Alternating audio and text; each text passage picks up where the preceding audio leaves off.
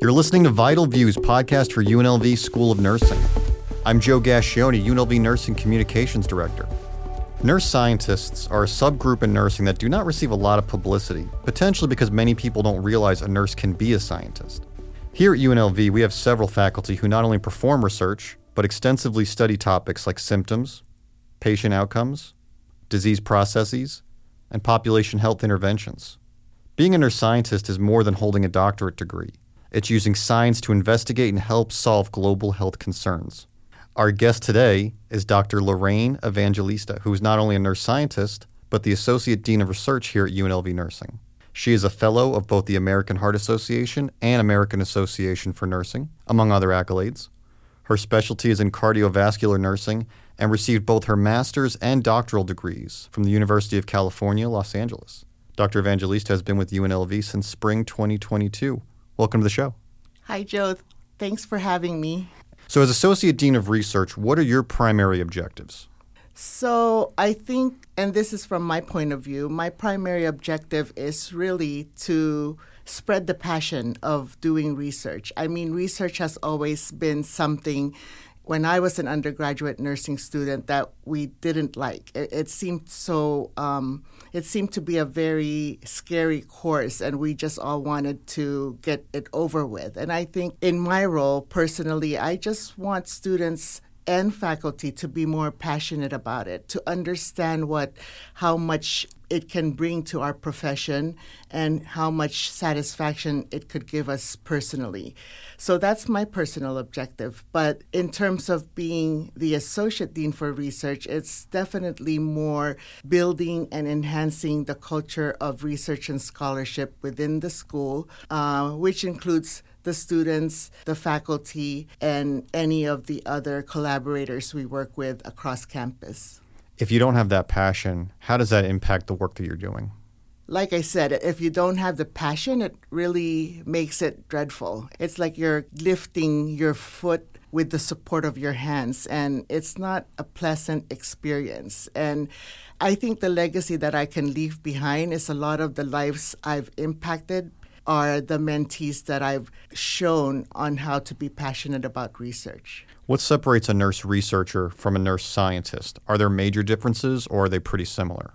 They're actually similar. They're actually the same, I would say, but it started out being called nurse scientist. But when you bring up the term scientist, people always imagine the bald man in the lab with the test tubes. So it really refers more to basic science, which a lot of nurses are also engaged in. But I think a majority of the nurses, probably 80% of us who have our doctoral degrees, really look at more applied science or like you had said, we're looking at the population, we're looking at the community, and we're out there living life with the people that we're actually studying.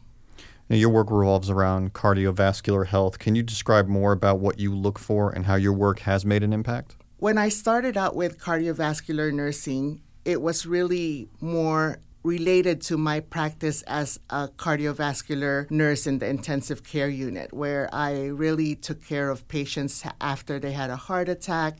And then the sequel of the heart attack would usually be chronic heart failure. And these patients are never prepared for something like this. So they keep coming back to the hospital until they finally get the idea that they have to self manage their condition. And that was the impact I had originally in my research was to help them self manage. It was more secondary or tertiary prevention, like helping them through the disease process. But recently, I have really been engaged in primary prevention and working with communities and teaching the communities how to also self manage, but more so to prevent cardiovascular disease than to manage or to treat it. Are there normal red flags or factors when it comes to cardiovascular disease? Is it genetic? Are there uh, external circumstances that will more likely perpetuate the disease? Yes, there are, but I think it's kind of sometimes they use this as a crutch. The people who know that they're genetically impro, uh, um, they're genetically more at risk for cardiovascular disease will use it as a crutch. But really, what I try to target are the behavioral factors like exercise and eating right and maintaining their weight because obesity is the number one cause of cardiovascular disease. So I'm very passionate about working on different activities or interventions to reduce obesity. When you talk about a crutch, does that mean people that know that they're more genetically prone to have cardiovascular risks will just forego any prevention measures because they assume that this is my fate, so so be it? Yes. And they use it as a, a more kind of like a an alibi that I'm going to get it anyway, so I, I must as well enjoy life. So, yeah. What are some of the best ways to prevent heart disease? I think, like I said, behavioral lifestyle management is the best way to prevent it. Eating right, lowering your cholesterol levels by not having too much fat in your diet, exercising. I mean, the American Heart Association recommends exercising 30 minutes per day, at least five times a week. And being able to manage stress, I think, is a very important thing because stress in itself just puts your body in high gear and gives you um, that risk for developing heart failure because it just increases the pro inflammatory cytokines that are in your body that cause heart disease. In your experience as a nurse scientist, what are the intangibles of a strong study? What are common mistakes that you find from nurse researchers that maybe are starting out or even from the more experienced ones? Are there things that when you look at a project and you want to know how it's working, where the research can go from there, are there things that you see most often that are missing?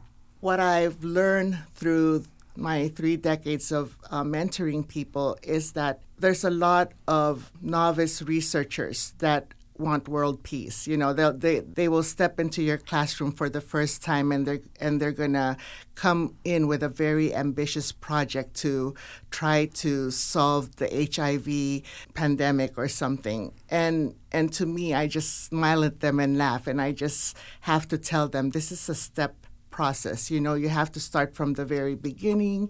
You have to start by really identifying the needs of your target population. And this will start from more basic uh, designs of research. Like in the beginning, you might have to do focus groups to really understand what their needs are. And once you do the focus groups, then you can kind of start identifying categories of issues that your target population faces, and then you can do more like of an exploratory study. So you don't get to developing or testing interventions until probably five years into your career. When you talk about novice researchers, we're not just talking about faculty, we're talking about students, and not just graduate students. I mean, if you have the time, undergraduate students can also perform research. Would you say time is the biggest factor when it comes to choosing to go down that path?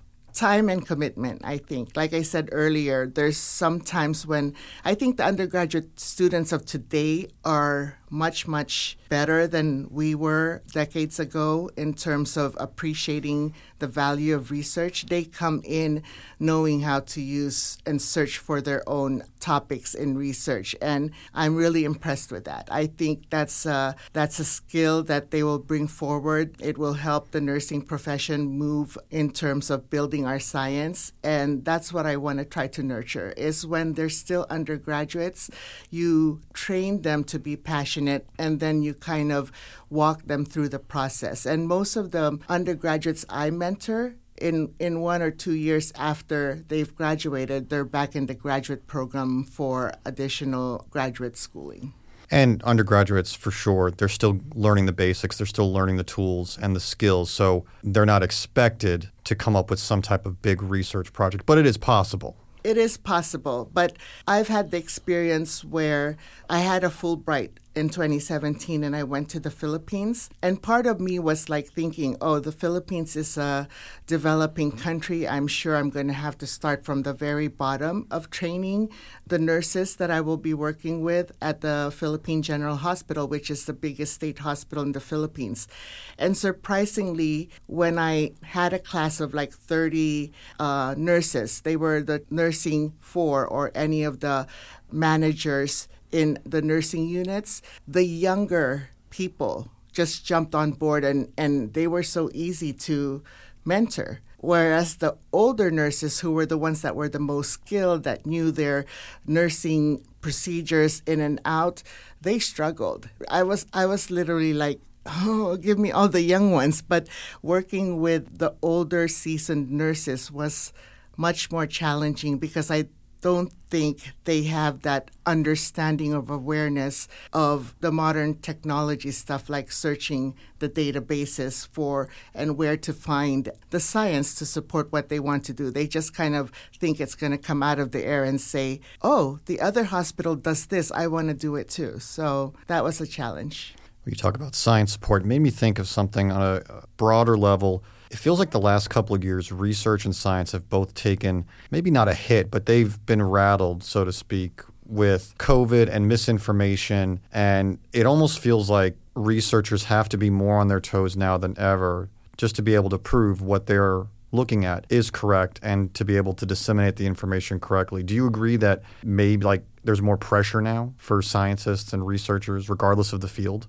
yes, the pressure is there. I think it's because of the dwindling resources to support research, particularly funding. So we need to be very innovative in terms of finding other sources to support our work. I think the key to my success in research is finding the collaborators who are just as passionate as I am because not having the funds does not deter us from continuing to do what we're passionate about. Final question for you How do you promote more awareness about nurse science?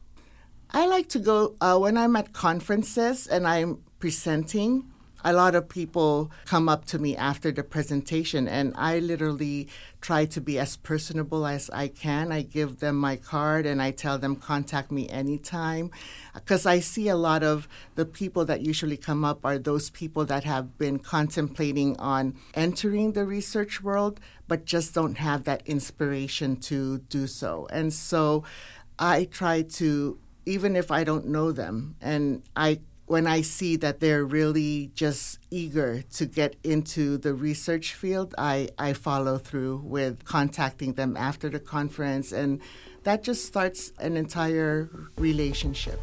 That is all the time we have today. Dr. Evangelista, thank you so much for coming in. Thank you too, Joe. When this episode drops, we will have links on the episode page about UNLV Nursing's research. Thanks for listening out there. Have a great day.